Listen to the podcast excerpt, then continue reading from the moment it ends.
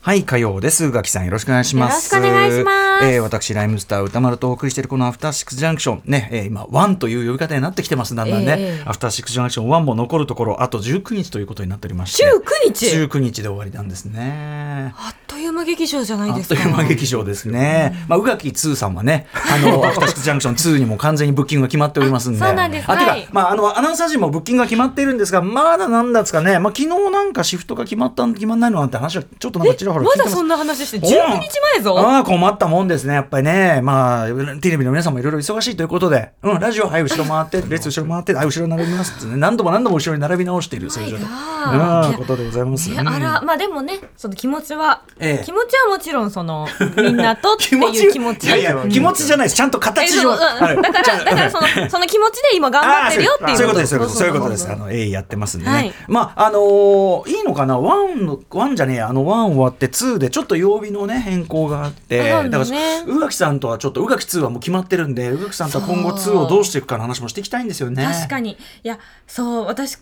まあ、火曜じゃなくなるっていうの言っていいのそかう、そう、いい、いいんじゃないああ、ダメ、ああ、え なんなのこの、このさ、体制。もう、な、何を言ってもダメみたいな。えあーもうそうなのでも私、火曜好きだったんですね。火曜生ま火れだから曜ちょうどいいって。あ火曜生まれだか火ら曜生まれ火曜生まれ。火曜生まれだから火曜が好き。そんなこと言ってる人初めて聞きましたけどほ。ら火星とか好きだし、なんかこう、火っ火ぽいじゃ星ん。とか好き。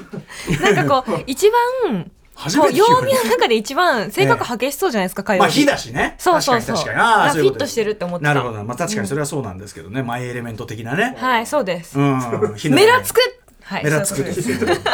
まあまあちょっと今後あのねとりあえずその差し当たって90分化するじゃないですかそう、足りませんね。そうなの、で90分時代はその投稿コーナーは引きつああのそうだえっ、と月水月火水はす投稿コーナー引き続きやるんで。まるまるま。うん、まるまるまあもうやれるはずやれるはずなんだけど、はいそうだそうだはい木曜日がそのムービーウォッチメンの日におそらくなるので金曜日的なはいははいいそうそうそうななるるほどのでえっとまその木曜日分はそのあれできないよとそのなるほどなるほどいろんなのがちょっと兼ね合いが出てきてね私もね、ぎゅっぎゅってもうなんかこう、放課後取らないと。うん、ああもちろん、ねあのいろんなもの余計なものは今後はいろいろといっぱい取っていくという予定になっておりますが、ねねだって足りないもんどうせそうなんですよ、私分かってんだどうせ足りないってことうん 足りないああ足りない時間が足りないことは私分かってんだまあまあまあそりゃそういうことですよねいや特に特に宇垣さんともねもうはい3時間あったってなかなか足りないのに、そういやすいまましせてんね曜日によってはただでさえ渋滞が起きる日にみたいなことになりかねないんであなるほどそういう用事ももうあるんですね、これはもうだからもうだからこれはどっちかがどっちかがその日は黙るしかないですよ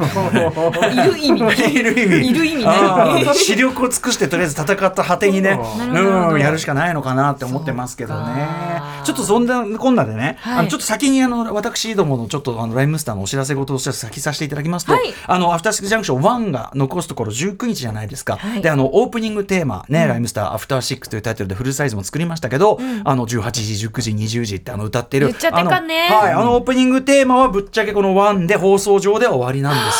す。で今 A 一緒に卒業そうなんですよ A2 のテーマソングもちろん時間帯もより深く10時からねあれになりますんで、はいより10時からの時間帯にふさわしいテーマソングめちゃくちゃかっこいいですよあの、制作中なんですがほぼほぼできているんですが、はいい、るんですがまあはいその皆さん逃れ惜しいと思うんですやっぱり毎日僕らもこのテーマ曲めちゃくちゃよくできてると思ってて恐るべき完成度だと思ってるんですけれど逆もになんかそれを聞かないとスイッチ入らない可能性ありますそうですね。だからこう、新しいの作ったらピンとこねえなっていう ね、感じになるかもしれませんけど。最初はどうしてうん、宇垣さんが全然元気ないみたいなことになるかもしれないけ ど、でね、あの、聞けなくなっちゃうのかと。で、正式音源化も今のところまだ今まではしてなかったので、はい、アフターシックスは、はいなあの、短い方は、そうなんですけど、あの、ラジオバージョンというかな、はいえっと、今回ですね、ライムスターが、あの、アナログ版を、あの、発売いたしまして、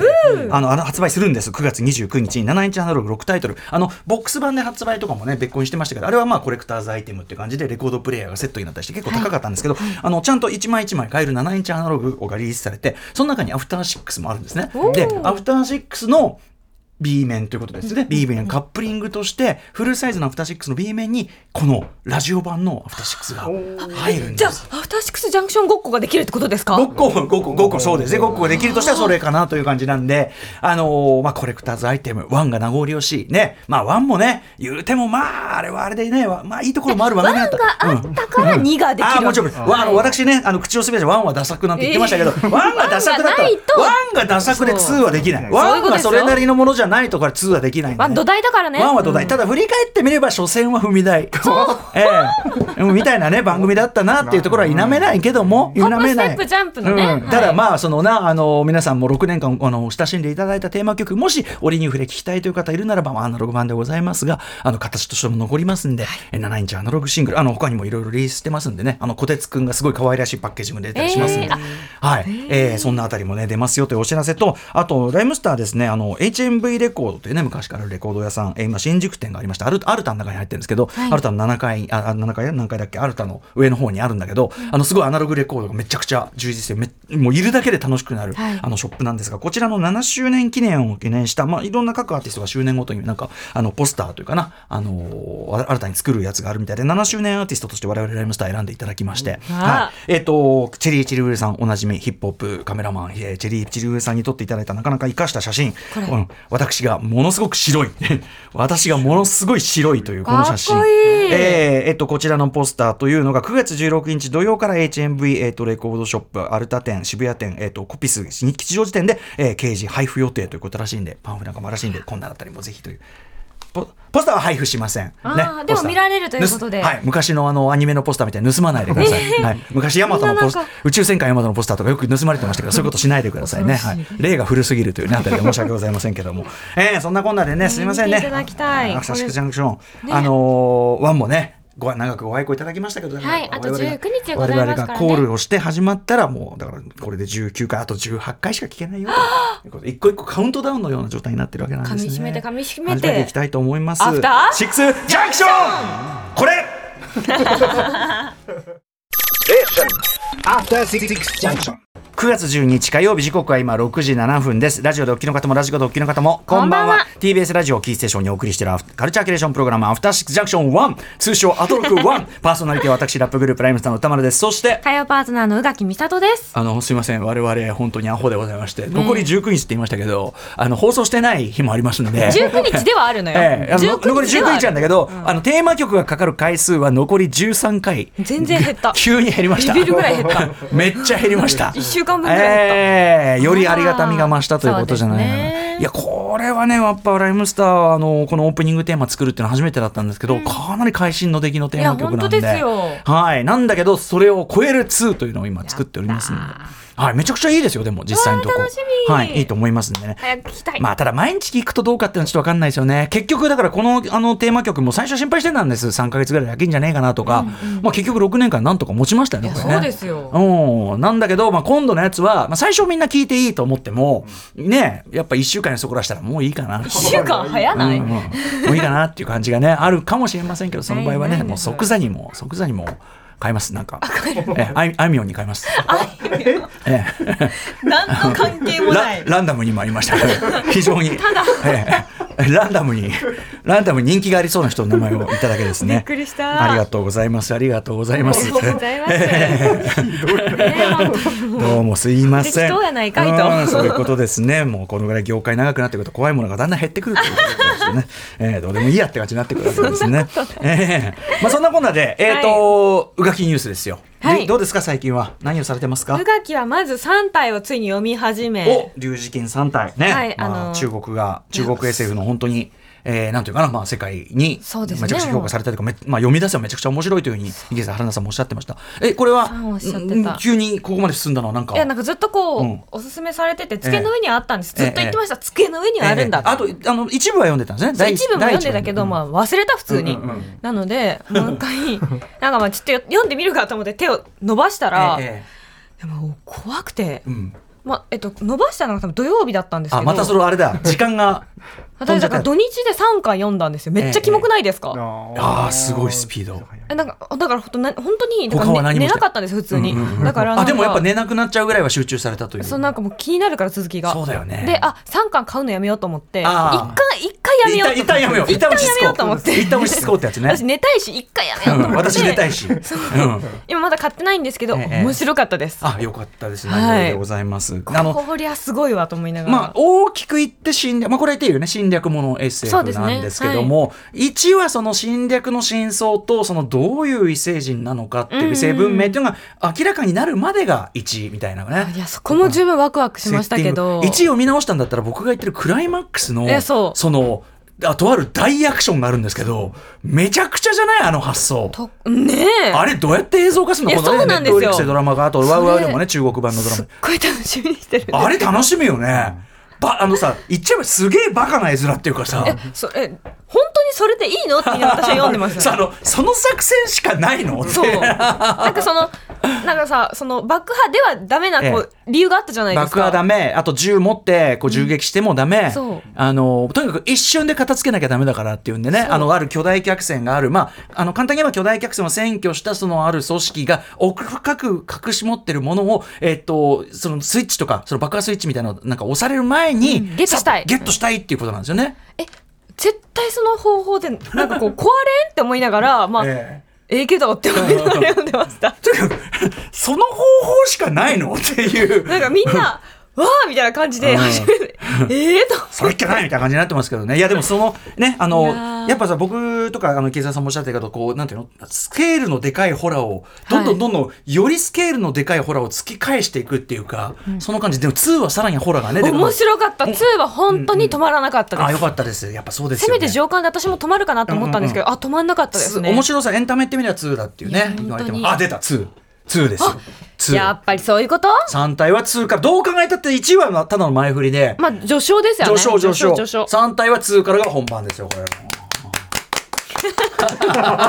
何の話、ねえでも2はいいですよねその,、はいあの圧倒的なあの高い文明を持つ三体戦隊がその400年後に日本に来ちゃうあ地球に来ちゃうよと,、はいえー、とさあ400年の間にどういう手を打つんだってんで、まあ、あのこれはなここまでは池澤さんも言ってたけど、あの人類がでそのいろんなこう筒抜けなんですよね情報がね。あもうの表に出してしまえば全て伝わってしまうそうだ三体人ソフォンというちっちゃいあれをね送り込んであと科ちっちゃい学の科学のその研究みたいなものをそれで阻止するようにできちゃってて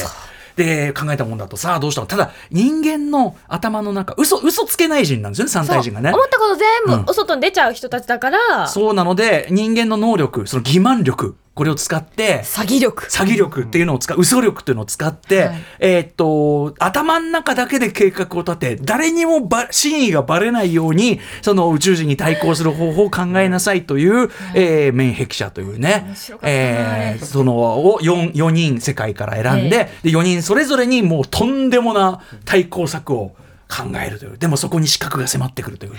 ウォールブレイカーっていうね、壁を破る。面白いよね。あの、あるところでこう、あ意外な人物が、私があなたのウォールブレイカーそでうえでもそうだと思ってたと思いながら読んでました、とかね。で、まあどん、どんな手使っても難しい。さあ、最後に残った一人の免疫者、ラポンオコジュツウさん。ラオジェイさん、ポンコツラオジェイさん。俺知らねえよっつってね。俺は自分の私利私欲のためにこの権力を使うっつってね。あの、まずは、まずは俺の好みの女性を見つける。 俺の最高の好みの女性を見つけるオーディションを開きます。ええんかって思いましたけどいや、でもこれには真両遠望があるに違い、いないかどうかもわからないみたいな感じで、とりあえず、はい、わかりました、つってね。いやー、そんなん言ってもね、言っても俺の、俺のそんな理想の女性なんて、これは一応言ってはみたけど、無理でしょ無理でしょいるやん。ねいや ーいやそこはねちょっとまあ引っかかったりもしましたけええそうど、でちょっとね若干こう女性感とか男女感とかジェンダー的ちょっな、とねまあふちょっと古い小説なんで、はい2000年代初頭のねだから小まあ説なんでねそあれこはなんですけど別にそこにあの期待をして読むものでもないと思いますし、だってちょっと本当にあのオタクっぽい瞬間とかも全然あったりしてね、悪い意味でね悪い意味でオタクっぽい瞬間があったりするんだけど、まあ、それは置いとこう、ええただまあそのあの話のやっぱ知恵合戦というかな。面白かったでやっすとやっぱ2はすごい構成もよくできてて、はいすごく思わせぶりなオープニングはちゃんとねあそうのオチになってるっていうかねよくできてますよねあれね。面白ございましたありがとうございまし何よたりでございます。お勧何めよりでごたざいだます。あの、ちゃんと見とけば、これからネットフリックスでやるドラマもそうだし、ワウワウでね、そうそうそうそうあのどっちもやりますからね中中国で、えっと、作った、その、うんあの、中国本国ね、中国本国で作ったドラマシリーズっていうのがあるんで、どうやってこう映像化してるかっていうのは比べようもありますしね楽。しみです私ちなみに今3体 X っていうそのファンが好きすぎて書いた同人誌同人誌的はい同人誌的、あの後日談っていうのを読んでるんですけど、まあ、前日談であれ後日談なんだけどこれがね思った以上にオタク感がひどくて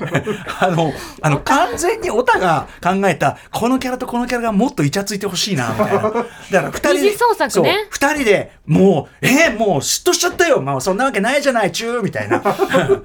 何なんだよそれ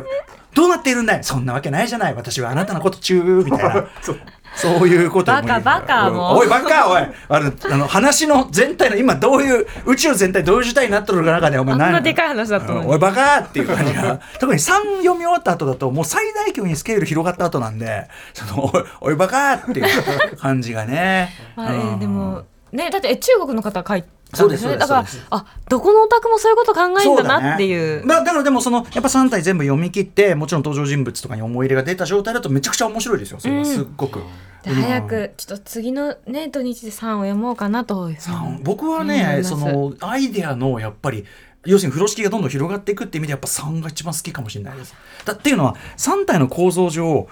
あのこの前まですげえスケールの話してんなって思ったところが「ちっせえちっせえ、ちっせえちっせえもう全然ちっせえ」って感じになってくんですよ構造上。もうめっちゃちっせえ そうで しょ。あれよりでかい話ってあんのみたいな感じでそう思うけどだって一応宇宙全体の話してるもんね。うん。ちっせえちっせえ 宇宙全体ちっちゃい？えあのあなたが思ってる宇宙はまだ宇宙のすべてかな、かつくなんかわかんないけあど。 そっか。ねえ早く読んでなんいやいやいやかドヤドヤしたい私も。ー何よりでございますねだからそのドラマ版とか一通りさまあネットリックスは来年になっちゃうけど、はいあのー、え10月ぐらいかな確かあそうですねワワワワでのね方もはいちょっもとうやったりするんで、見たいでちょっとそのあたりでね池澤さんとかもお迎えしてあなんかポそッドうですキねャストを撮ったりしてやりたいですねネタバやりレたいネタバレポッドキャストやってもいいかもしれませんねはいそんなあたりですねあとあれですね宇垣さんあそうそうだちょっとすみません時間が経っちゃった全然。あの舞台というかねそうなんです。ミュージカルをご覧になったミュージカル生きるミュージカル版生きるおー、はい、生きる、あのーまあ、映画の生きるなんですけれども、を元にしたミュージカルで。ダブルキャストですよねこれあ、そうなんです。市村さんと加賀さんのどちらかでということなんですけど、私は加賀さん、加賀加さん賀崎さんの方で見に行きまして。で、これ何回もまあ上演してるもので、うんうん私、えっと、一回目の時見に行ったのかな。なのであー、数年前、まだコロナ前の時に見に行ったんですけれども。あの、やっぱそれだどっけからどの。こに行ったんですか劇場は。劇場は新国立劇場。うんうん。ですねあの初台の方にあります、はいうんオペラシティの隣かなうんうんなんですけれども、もう本当にあの改めてなんですけれどもそのやっぱりその人間がする意味うんっていうのをんんん改めてそのそれも先週のね、はいあのワンピースジャパンの話そうなんです実実写の意味というかその加賀さんというそのご自身も年齢を重ねて時代を重ねて、うんご自身の中に歴史のある方が、うんあの渡辺という役をやるあのまあ普通役人で、まあそうです無気力にこう今まではいわゆる役人しお役所仕事を仕事をししてきてきたたまあ渡辺という男性がある日自分がどうも胃がんだということが分かって、どうやらあと半年の命らしいさあどうしよういろいろこう紆余曲折こう悩んだりいろいろした挙句人生に何かこう意味が欲しい何かを残さなきゃっていうことで、あの公園を作ろう、ええみんながそのし市の住んでる人たちドがブ婦が人ね溢れちゃってってそう下水が溢れてるこの場所に公園を作ってほしいってみんなが言ってるから、頑張って公園を作ろうってそのことのためにすごくこう動き出すっていう話なんですけれども、なんかその年齢を重ねた加賀さんがそのだからこそなんかなんだろう多分最初見た時もすごく感動したんですけど、改めてなんかその絞り出すようなお声になんかすごくこう染み入るものがあって。はいはいも。ちろんその素晴らしい歌のうまさなんですけれども、なんかこうその佇まいでこうなんかこうにじみ出るものがあって、うんうんでもちろんそのあの彼の姿勢に小説家と言われる最初はあの、まあ、あの遊び方を教えるよううんうなんチャランポランな男性がだんだうんうんん感化されていったりとか、ずっと理解が父が何をしてるか理解できなかった息子が、あの最終的にこう父親が何をしたかったのかっていうのが分かったりとかっていうののをもうただただこう浴びるだけで、うんあ頑張ろうって思えたんですうよ。んうんあのあなんか私はまだ人生の意味なんて何も生み出せてないし何もできてないけど、いえいえうんでもこういう風になれるかもしれないって思うとすごくこう何かに頑張りたい何かに頑張ろうってなんか明日からを生きるなんかこう勇気をもらった感じがして、うんうん本当になんかこうあのスポンジぐらい泣きましたスポンジぐらいつまりそのあのもう水を染みさせたスポンジぐらいね。そう そうびっちゃびちゃみたいなスポンジの例 え。、だからその終わった後結構カラカラになってあなるほどでそのあの息子の三尾役の方がこの前きあの前回共演したことがある方だったので、えーす素晴らしかったですあーっなるてほどご連絡したけどご連絡しながら私もボロボロなんで、うんうんうんなんか何言ってるかよく分かんない状態の連絡を送りみたいなもうなるほど本当に素晴らしくて、うんうんこれはなんか皆さんに見てもらいたいしその映画版あとイギリス版もあるんですけれども、ともまた違あうあそうなのね密度はいやっぱその生で浴びうんうるんなんていうかそのエネルギーってうんどうしても違うなみたいなことを思いました、東京公演が9月24日の日曜日まで、はい大阪公演は9月29日から10月1日日曜日梅田芸術劇場でということなので、これぜひそっかあの、ね、ずっとできるわけではないと思うんですよやっぱり、うんうんうんうんあの寿命があるから人間には、あーうんうんでもだからこそ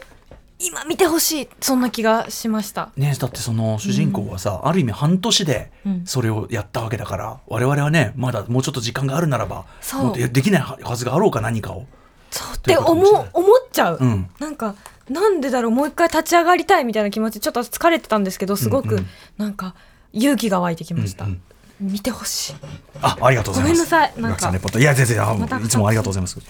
はいということで、えーありがとうございます、えー、アフターシックスジャンクション1本日はじゃあ何をやっていくかでメニュー紹介をしておきましょうこの後すぐはライターで大学講師漫画研究者の富山由紀子さん登場先月24日に発売されました道草春子さんの「漢本道草日記を皮切りに生き延びるための漫画」を語らっていきますそして7時からは日替わりでライブや DJ プレイをお送りする音楽コーナーライブダイレクト今夜のゲストはこの方です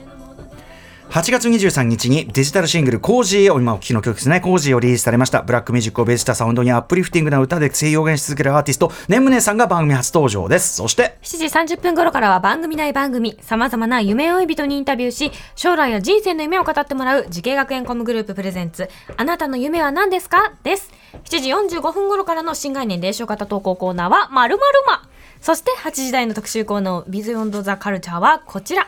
映画「ミュータント・タートルズ」「ミュータント・パニック」公開直前記念世界で愛されるヒーローミュータント・タートルズをこの機会にちゃんと予習しておく特集わ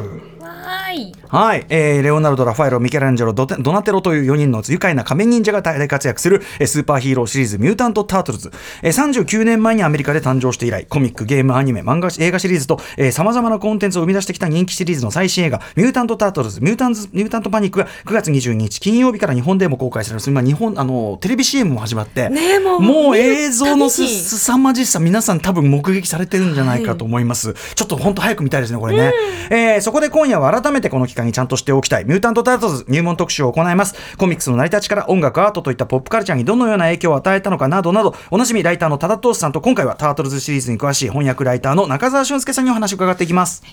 えー番組では皆様からのリアルタイムの感想や質問などもお待ちしています。アドレスは歌丸アットマーク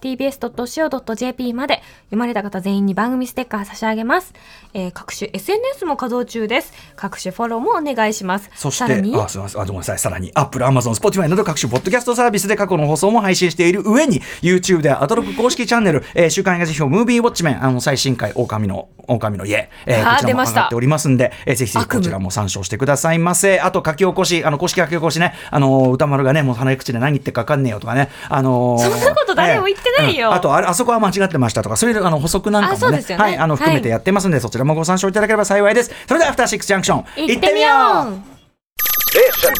After Six Junction. えーこの残り40秒であえて情報を付加するならば「えースター・ウォーズ」「アソーカ」ねで、えーディズニープラスでやってますけど「アソーカ」第4話大いに盛り上がってまいりました。あの敵役のなんていうか転びジェダイであるレイ・はいスティーブンソンさんがね、私大好きです亡くなっちゃったね RR の悪役でも悲しい RRR の悪役でも同じレイ・スティーブンソンがすごい体もでかいそうし貫禄がやっぱあるんですよ、オあれーラと。あれとあのロザリオ・ドーソン演じるアソーカの盾っはていすごい二人ともなんていうのかな演技うまい人たちだから、なんていうの手が多いわけじゃないのになんか重みがある戦いで重すっ層感じげえま良したねかったしあと森の中の今回、はいはいあのなんていうかな四つどもえっていうか、あの戦いめちゃくちゃアクションとして良くなかった。めちゃくちゃ上がりました。 After Six Junction. TBS ラジオポッドキャストで配信中ゼロプリラジオ聞くことできるパーソナリティは LGBTQ ハーフプラスサイズなどめちゃくちゃ個性的な4人組クリエイターユニット午前0時のプリンセスですゼロプリラジもう好きなもん食べな。オ好きなの何でも鍋に入れたら鍋なんだ からマクド鍋に入れち ゃおう。そしたら全部鍋おならが出ちゃったことを何て言いますか プリグランスバズーカ。ちなみにおしゃれではないよ笑ってるやんこんな感じになります笑い方海賊になりますおうち最後にこの CM 聞いてるみんなに一言お前お前えなんで言ったとにかく聞いてくださいゼロフリーで検索ゼロプリラジオ毎週土曜午前0時に配信それではポッドキャストで会いましょうせーのほなまたゼロプリレディオ